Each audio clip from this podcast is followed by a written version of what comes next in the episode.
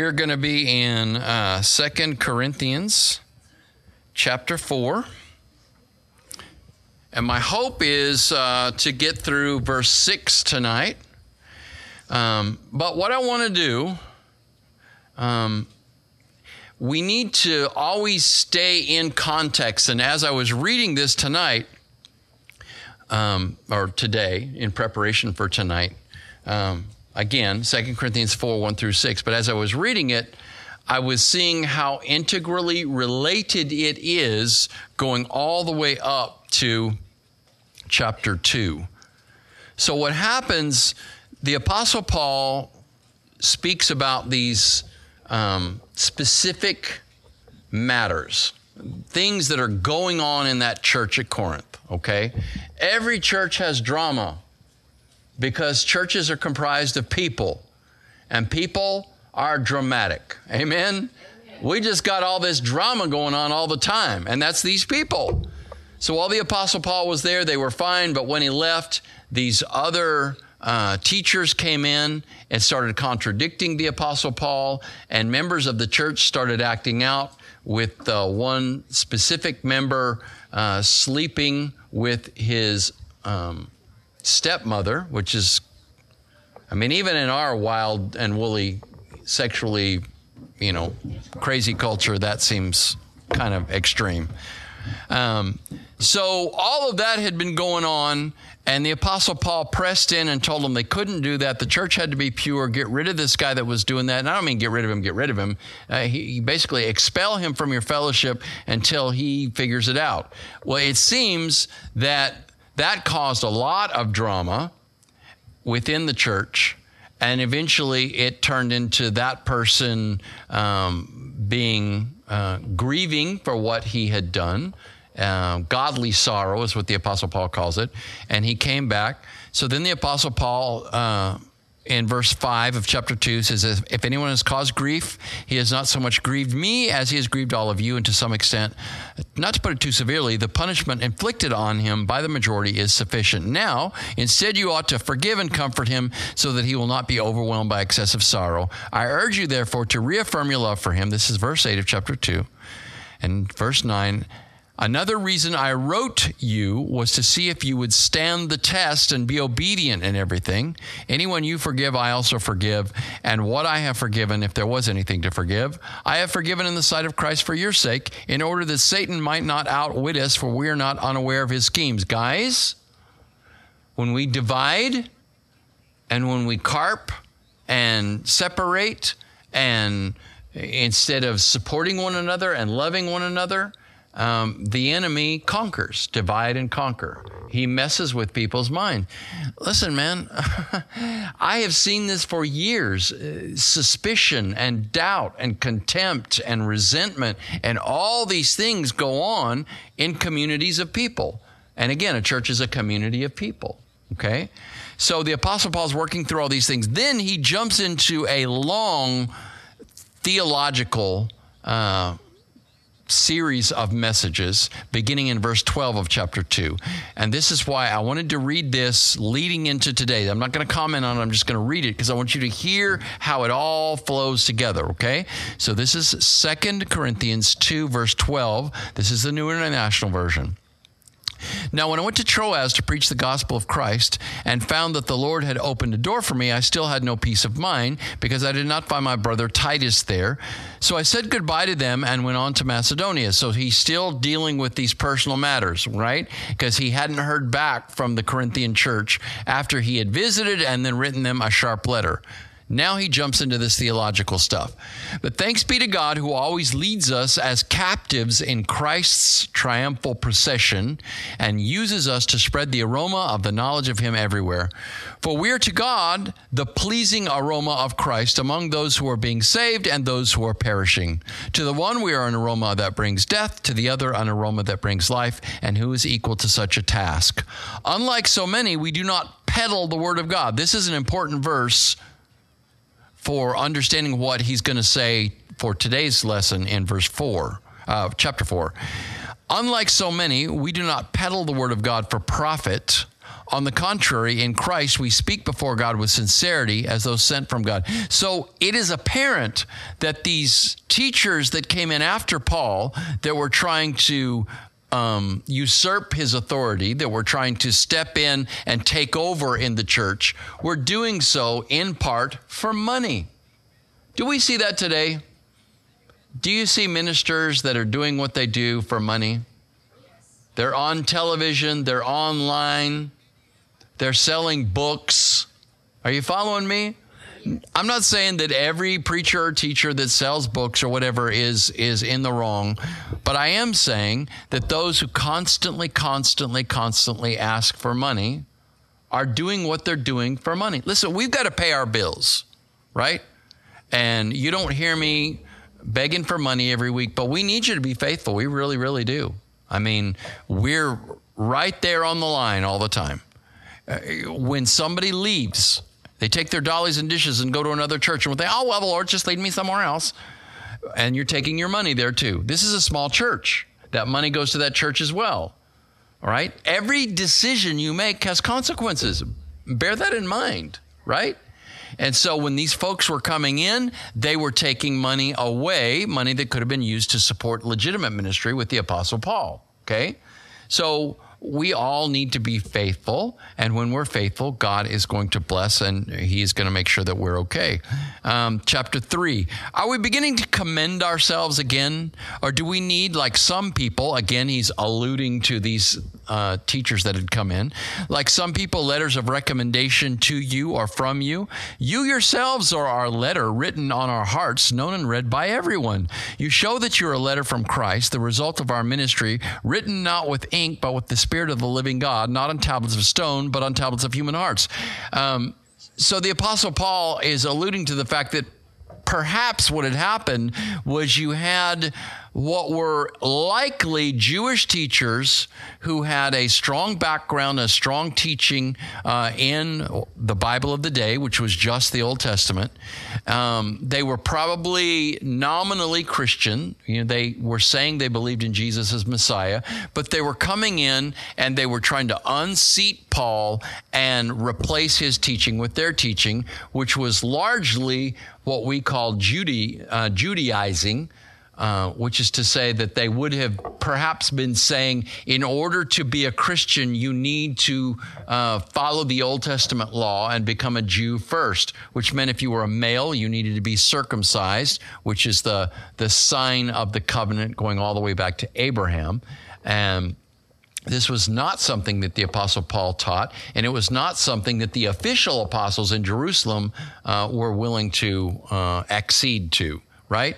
So um, this can happen. I had uh, uh, I don't know if it was one or two fellows that tried to friend me on Facebook that were obviously Mormon missionaries. Why obviously? Because they were wearing the, this is even in their picture on, on Facebook. They had the, the white shirt, right, and the tie, and one of them was holding the Book of Mormon like this. Listen, I've seen this again and again when I was in the colony and I was a youth minister there. Mormon missionaries wanted to come and hang out with our youth group. No, what they want to do is they want to take sheep away from your group. They're poaching, is what they're doing. They're coming in and they want to lead people out of your church. This happens all the time. And it might not be Mormonism, it you know might be uh, another denominational group denominations have distinctives, right? Uh, you know, Pentecostals, it's tongues, and uh, I don't know, for Baptists, it's, you know, uh, missions or evangelism or something like that. They all have these these distinctives, right? You have groups of people that are Calvinists and they they focus on predestination, and they just figure if you don't believe that, well, you're just wrong, right? You got um, Seventh Day Adventists, and they're all about you know, the Old Testament, the Old Testament law, and the specific distinctive of worshiping on Saturday because Saturday's the Sabbath. And if you don't do that, there's just actually, they think something is wrong with you, right? So when our church was meeting up the road here at the Hispanic Seventh Day Adventist Church, they wanted me to come. To, they wanted me to come to their service, and it's kind of the reverse of what you would typically encounter um, in the United States. Although I don't know if there's a typically anymore, but a lot of English speaking churches will have a, uh, a translator that will provide uh, a Spanish language translation to those that are in the congregation. In fact, we did this for a while. Okay, so the you know you can wear like a little uh, earphone and so the preacher's preaching here, and the Spanish language translator is translating. So they have a room over there that if you're English speaking, you know, the, the preacher is out there and they're doing their thing, and you can go in that, that room and there would be an English translation. So they wanted me to come over there. Um, and the idea is, is that we want to convert you, is what we want to do. Listen, people need to believe in Jesus. Amen? They need to follow Jesus. Okay, all of this Calvinism and tongues and Sabbatarianism and all the ism, ism, isms. All right, they're just distinctives. If that's what they want to do, then awesome. That's great. I'm not saying they're not Christians at all. And people want to focus on tongues, okay, that's what you want to do. Calvinists, I don't agree with Calvinism, but those are some, you know, many of them are, are very, very theologically um, uh, faithful to the word and eh, there's just lots of good things. We should all be able to get along, right? But see, instead, what we have are, are people and movements that want to get followers. That's what you have going on here, okay? I also find something interesting here in chapter 3 when he talks about the letter written on our hearts that there seems to be a distinction between the letter and what it is written on. Okay? So let's think about this. We're reading a letter right now, aren't we? Second Corinthians is a letter. But you may be reading it on a paper Bible. You may be reading it on a mobile device. You may be reading it up here virtually on the screen. Those of you in this room, you may be reading it right over here on this screen. Isn't that interesting? That's not the letter. That's the medium that the letter is being displayed on. Does that make sense? So the Apostle Paul says, You are our letter, and it's being displayed on our hearts. Oh, wow. And apparently, he also is saying that letter is displayed on your hearts as well. I think that's really interesting considering that the Apostle Paul, in writing these letters, was not writing anything, he was speaking and there was an amanuensis, essentially a, a, sophisticated secretary, that was writing down what the Apostle Paul was saying. Okay, so I love this because uh, Scripture says of itself, um, this is in Hebrews, another letter, right? It says, The Word of God is living and active and sharper than any two edged sword there's a perspective, a theological perspective, that uh, makes much of the idea that the Word of God needs to be spoken or preached in order to come alive. It's not just dead words on a page or on a screen. It has to come up off the page, it has to come up off the screen, and the Holy Spirit has got to make it alive to you. You're carrying around a book or you're carrying around your device with, you know, the Bible app on it. That's not the word of God. People read the Bible all the time and get it wrong. They really do. Okay? Just watch YouTube. Man, there's some there's just all kinds of craziness going on on YouTube. I try to avoid the majority of it because, you know, you've got these purported Christians and they're all just arguing over points that we need to band together. The world is turning away from Jesus in a, you know, in large numbers. We need to band together and start loving on Jesus. Verse 4 of chapter 3 such confidence we have through Christ before God, not that we are competent in ourselves, and this this uh, is also going to be a thread that we'll come to again in chapter four. Not that we are competent in ourselves to claim anything for ourselves, but our competence, our adequacy, um, is another translation, comes from God. He has made us competent as ministers of a new covenant, not of the letter, but of the Spirit. For the letter kills, but the Spirit gives life.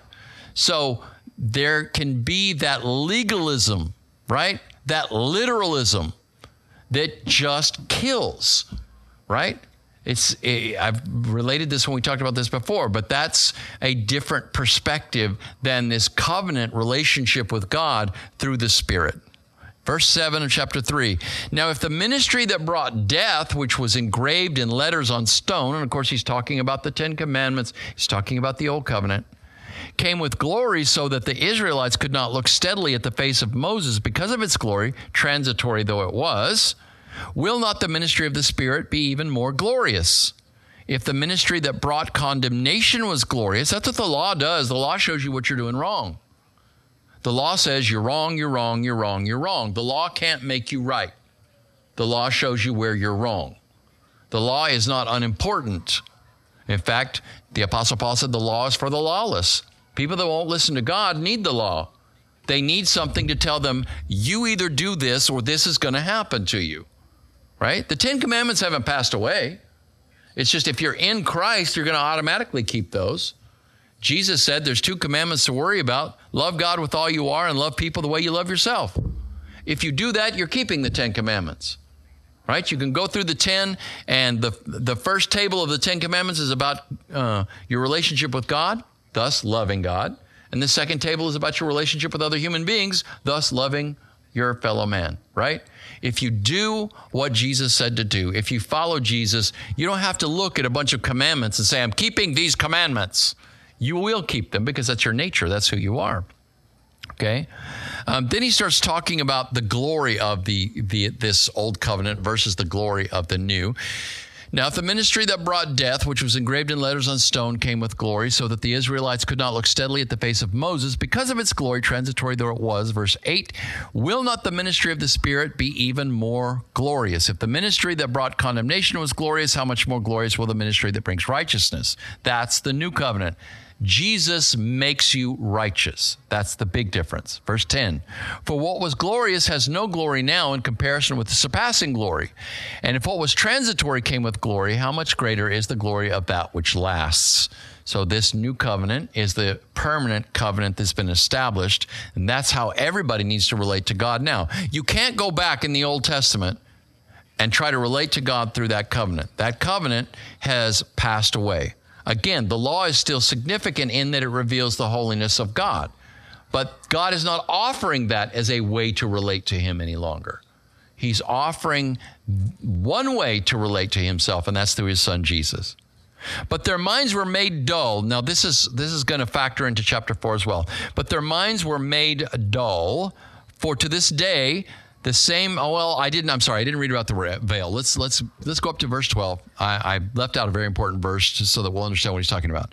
Verse 12. Therefore, since we have such hope, we are very bold. We are not like Moses, who would put a veil over his face to prevent the Israelites from seeing the end of what was passing away. So remember, Moses would come off the mountain. He would speak to them uh, the words that God had spoken to him, and his face glowed, and they were they were convicted by that.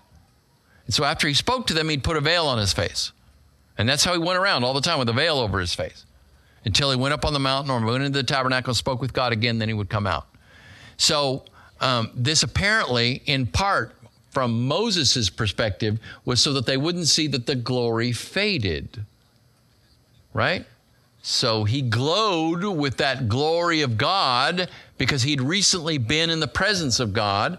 But the longer he was away from the presence of God, the more the glory would fade. And I use that glow in the dark example. You know, you, you get one of these glow in the dark items and you put it under the light and you turn the lights off and it glows. But the longer the light's off, what happens? It gets dim. Okay? But the glory of the new covenant is constantly glowing. It produces light from within, if you will. Then he says, verse 14, but their minds were made dull. These are the Israelites. For the, to, to, this day, the same veil remains when the old covenant is read. So now he's using this idea of the veil to show that there's a separation between the Israelites and the message. Okay? It has not been removed. That is, the veil has not been removed because only in Christ is it taken away. Even to this day, when Moses is read, a veil covers their hearts. This is important for what we're going to see tonight. But whenever anyone turns to the Lord, the veil is taken away. So that's how you remove the veil of doubt and confusion. You simply turn to the Lord. Okay, verse 16. But whenever anyone turns to the Lord, the veil is taken away. Verse 17. Now the Lord is the Spirit, and where the Spirit of the Lord is, there is freedom. And we all who with unveiled faces contemplate the Lord's glory. So we all have the ability to be in the presence of the Lord just like Moses was. We contemplate, that is, we meditate, we consider his glory. And what happens? We're being transformed into his image with ever increasing glory, which comes from the Lord who is a spirit. This is why we pray. We don't pray to get stuff. We don't pray to change circumstances. We pray to become more like Jesus. Uh, Pastor Craig talked about prayer, and I, I, gesture here because he teaches sitting right on the edge of the stage on Sunday morning, and uh, you know he he uh, accurately said, prayer is not for God, it's for us. You're not informing God of anything, God is all knowing. But He wants that relationship with you. Okay? The longer you just let your mind drift, the more you increase that static, that white noise. well, I don't know where God is. I can't hear God. I can't. Turn to Jesus. Affirm his lordship. If you don't know what to do, go back and do the last thing you know the Lord told you to do. You say, Well, I don't know. God doesn't tell me anything. Do you read the Bible? Do you read the Bible? Then God tells you to do stuff all the time. Are you doing what the Lord has said? Well, no, no, no. See, now that's your truth. And I don't believe that because I believe what I believe. And that's why you're confused. And that's why your life is a rolling disaster. If your life is a constant storm, it is likely because you're not paying attention to Jesus and following Jesus. Because he will keep you in the eye of the storm. Amen? Have you ever seen that? You have this huge hurricane going on, and they have these planes that will fly through the hurricane, and they get to the eye of the hurricane, and what happens? It's totally calm. Listen, there's storms going on everywhere all the time. You're never going to escape that. You're in a fallen world. This ain't heaven, amen? It's not. But the Lord can keep you in the eye of the storm. That's good news. Okay? So, in the midst of all this, we contemplate the Lord's glory and we are transformed into his image with ever increasing glory, which comes from the Lord who is the Spirit. So, it's the Holy Spirit in us that brings Christ. Okay? When we say Jesus in your heart, it's the Holy Spirit that brings Jesus into your heart. Now, this week, therefore, since through God's mercy we have this ministry, we do not lose heart. Rather, we have renounced secret and shameful ways, again, probably alluding to these false teachers. We do not use deception, nor do we distort the word of God. On the contrary, by setting forth the truth, not your truth, my truth, the truth, plainly, we commend ourselves to everyone's conscience in the sight of God. So God's the judge, not you, not me verse 3 of chapter 4. And even if our gospel is veiled, now he goes back up to that idea of the veil that covered Moses, but it's a separation between the people and the message. But even if our gospel is veiled, he says, um, it is veiled to those who are perishing. That is, to those who are lost, to those who are, uh, are apart from Christ. The God of this age has blinded the minds of unbelievers so that they cannot see the light of the gospel that displays the glory of Christ, who is the image of God. The gospel creates faith in those who pay attention to it, or at least an opportunity for faith. Faith comes by hearing, and hearing what? By the word of Christ. When the word of Christ is taught, when the word of Christ is preached, when the gospel is preached, anyone who will pay attention is given the opportunity to believe. Now, I watch this all the time in this church. Okay? You think that I just sit up here and talk? There's a side of me that's really trying to pay attention to the Lord and tell you the word. There's also a side of me that is watching you. And I watch this congregation. And I will watch people get up and just walk. Just can't stand any more of the word. Well, I got to go. I got to go. Listen, and we were talking about having IBS earlier, and you know, and when you got to go, you got to go. I mean, when you really got to go, you got to go. Okay, so I understand that.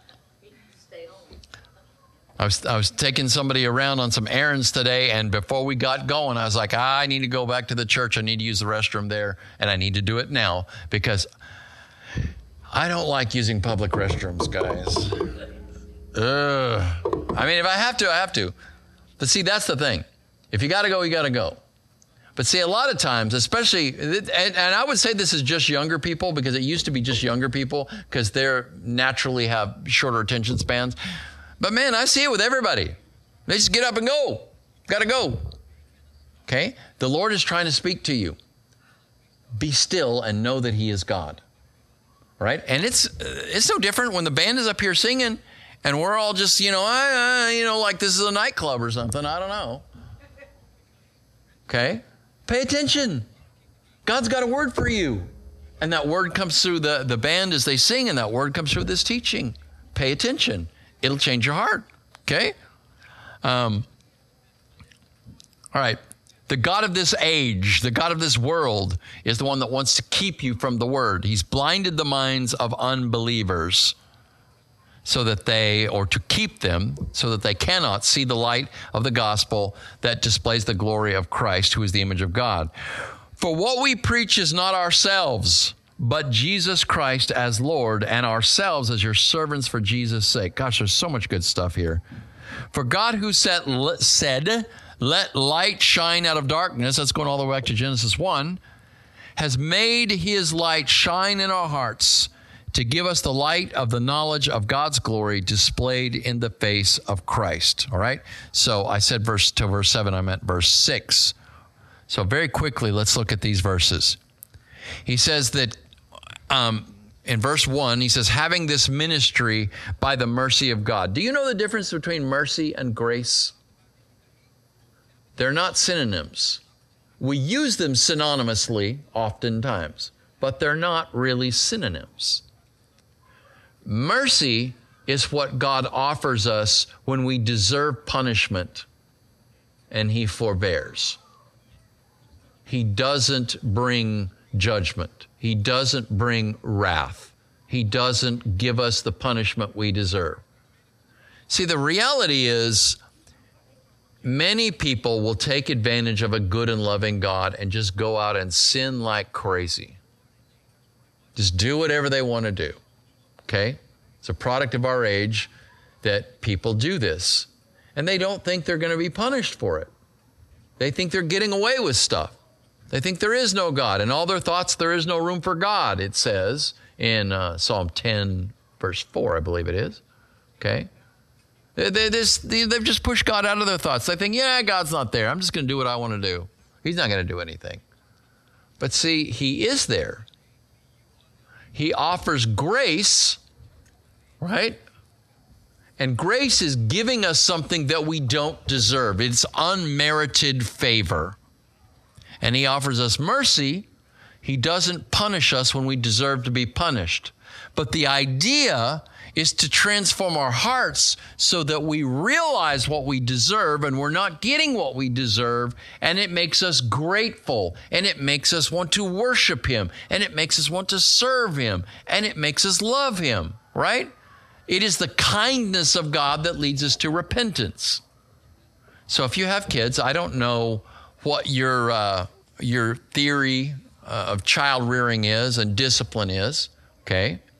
But the old school way was it's you're not abusing a child to spank his little hiney. Okay? Now, uh, you, you can't do that in anger. You can't do that to hurt somebody. That's stupid. That's that's it's wrong. It's evil. Okay? But the reality is sometimes it is only the fear of punishment that will cause that kid to back up and stop doing stupid stuff. My mom had all kinds of fun ways of punishing us, all right? Fun ways. So she did. One of my one of the things that she used to do is it w- was uh, smack our hands with the hairbrush. You ever do that? Okay, so you know you got these brushes that you know they've got the little little uh, plastic or rubber or whatever it is that you know over the you know the the tines or the the brushes dude, you hit that on your hand, it's not going to hurt anything. No, this is the old school hairbrush, right? It's got the little sharp ends right there. Smack your hand with it. That's not going to break the skin or anything, but that hurt. If we acted up in a store, so somebody was get, telling me a story uh, last night uh, about uh, some time ago. This this person has four kids. Yeah, four kids, um, and uh, when they when their oldest was a baby, he was telling me about it. I think he said he was in a, a, restaurant, I think like a Chili's, and there was a kid in there that was just screaming and throwing stuff, and the parents were like, "Yeah, we can't do anything." My mama would have taken me into the ladies' bathroom and smacked my booty multiple times, and I would have. but you know what? I didn't do that anymore. All right, when God punishes us, he's disciplining us to correct us, okay? When he doesn't, it's mercy. And what he expects is that a healthy conscience is going to be appreciative of that and change. Well, the Apostle Paul knew that he'd been an abuser, right? He's tried to hurt Christians, right? He says, We have this ministry by the mercy of God. We don't deserve it. That's grace. We deserve punishment. That's mercy not getting the punishment we deserve. Instead, the Lord's given us this, this ministry. And because of that, we don't lose heart. We know that because God has given us a break so many times that He hasn't given up on us. Amen? I mean, sometimes I just wonder, Lord, how long, how long, how long are we going to keep dealing with all this drama? Drama, drama, drama. I get tired of it. But I don't lose heart because I know that God is good and he stuck it he stuck it out with me all these years and he will stick it out with you. As long as you pay attention to him you'll realize he's there for you. Then he says verse 2 but we have renounced disgraceful and underhanded ways. Manipulation. So there are people who get in positions of authority or power because they like having power. This is politicians, right? Politicians can be manipulators. So apparently, um, I don't know the name of the senator. Uh, there is a Republican senator running against a Democratic senator in Arizona. I think the Democrat who is the present senator, I think the Democrat's name is Mark Kelly. I can't remember what the Republican's name is. But the speaker uh, or the the the head of the Republican Party in the Senate is Mitch McConnell, right? Well, this Republican in Arizona, I don't know why he did this or said this, but has openly said that if he's elected, he will not support Mitch McConnell to be the head of the Republicans in the Senate. So Mitch McConnell has withdrawn Republican funds from this guy's Senate campaign in Arizona. And it's a tight race. And this is another Republican who would rather have a Republican lose the race so that he can maintain power than have that Republican win the race, which would cause the Republican Party to gain a seat in the Senate and thus be in control of the Senate again. That, my friends, is manipulation. It's trying to get people to do what you want them to do with shady tactics. And money is often used for manipulation, right? And ministers can do that as well. You watch, ever watch Christian TV, right? Um, uh, you know, people that ask for money and ask for money and ask for money, right? And they need a jet and they need a helicopter and, you know, they need Listen, man, they don't need any of that. That's shady manipulation. So the Apostle Paul here says we we're not practicing cunning. We're not trying to tamper with the Word of God. So there's all kinds of churches all over the country now, all over the world really, who have changed their perspective on the Word of God and changed their perspective on sexual ethics to agree with the culture, to keep people coming to the church. Well, see, the reality is we got to pay our bills. Okay? If we don't pay the rent, we can't stay in this building. If we can't stay in this building, where are we going to meet? Okay? So we got to keep people coming. We got to keep people giving. but I won't manipulate you guys. I'm not going to beg you for money every week. I'm not going to tell you what you want to hear. I'm going to tell you what the Word of God says. And if you want to follow Jesus, you're going to hear that, you're going to have faith, and you're going to do what's right. And if you don't, I don't want a church full of people that don't believe in Jesus. Now, that doesn't mean the people that don't believe in Jesus can't come. I want them to come so they can hear the word and get faith and believe in Jesus. But I'm not going to have a bunch of people who are coming in here and wanting to do it their way rather than follow the scripture, okay? I'm not going to be shady. I'm not going to be manipulative. I'm not going to be cunning. I'm not going to tell you what you want to hear, right? I do want to encourage you. I want to strengthen you. I want your faith to be strong, but I want your faith to be strong in Jesus. It says we won't tamper with God's word. That's what people are doing today. They're adding, subtracting, multiplying, and dividing the word. No, just read it. Now, of course, I'm, I, you know, I'm, I'm trying to explain it. I'm trying to, you know, give you application, and that is the word of God coming through the personality of a man. But what I hope is, uh, why do I read so much scripture in here? Because I want you to hear the word, guys, ladies. I want you to hear the word. I don't want you to just hear me up here telling funny stories. I, I want the, the word to get out there because that's what's going to change your mind and change your heart and change your life. He says, But by the open statement of the truth, we would commend ourselves to everyone's conscience in the sight of God. I'm going to stand before God in judgment for everything I've ever said to you. I commend what I am saying to you as the Word of God. So people don't have anything to say when when they they want to leave, they want to you know confront whatever. They don't have anything to say when it concerns the Word of God because I teach and preach the Word of God. Now, if you want to say that I'm weak in this area or that area or I failed you in some area, then please come and tell me. I'm happy to make an adjustment. But I commend myself to you and to God with this word by the open statement of the truth. Not my truth, but the truth. Okay? There's the truth and your opinion, and they're not the same thing. You and I need to align our opinion with the truth of the Word of God. Verse 3 and even if our gospel is veiled, so now we return to this idea of uh, the veil of confusion and doubt. Even if our gospel is veiled, right? The veil is what? The separation, right? It is veiled to those who are perishing. Those who are going to hell, friends. They don't get the gospel because they don't want to turn toward Christ. In order to have faith, you have to repent of your sin.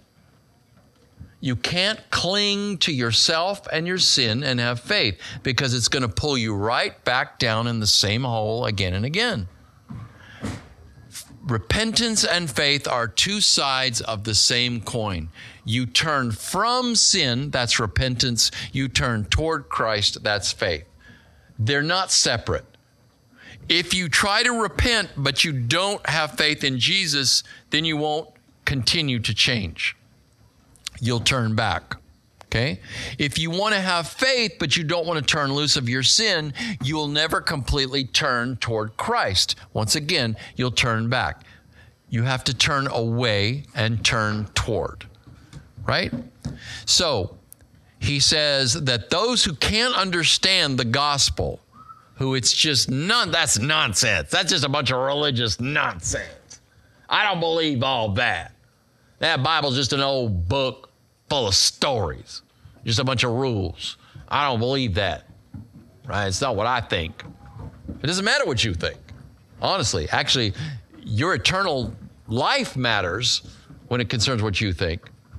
But in regard to the truth, the truth isn't going to change based on what you think. Right? You got to change what you think to line up with the truth. Those who are perishing don't believe. Now, isn't that interesting? We would say they don't believe and thus they are perishing, right? But they are following the broad road that leads to destruction rather than walking on the narrow path that leads to life. And thus, the Bible, preaching, songs, it's all a bunch of nonsense to them. Okay. Or it's emotion. I've seen a couple of YouTube videos and it's like, you know, atheist cries when he hears the song Oceans, right?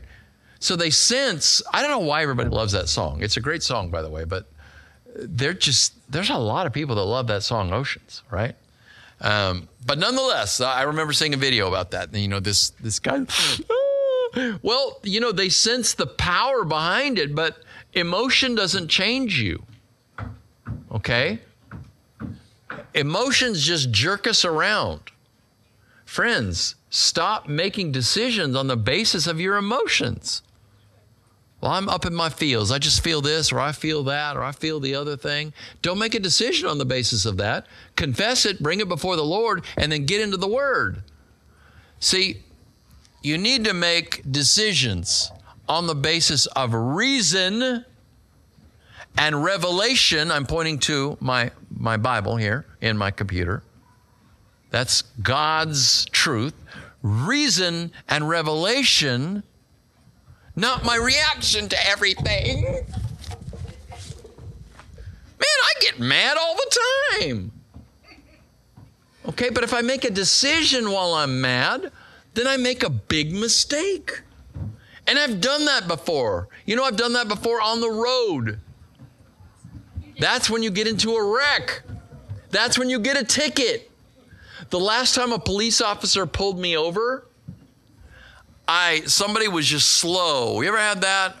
Or maybe you are that. Are you one of those slow people?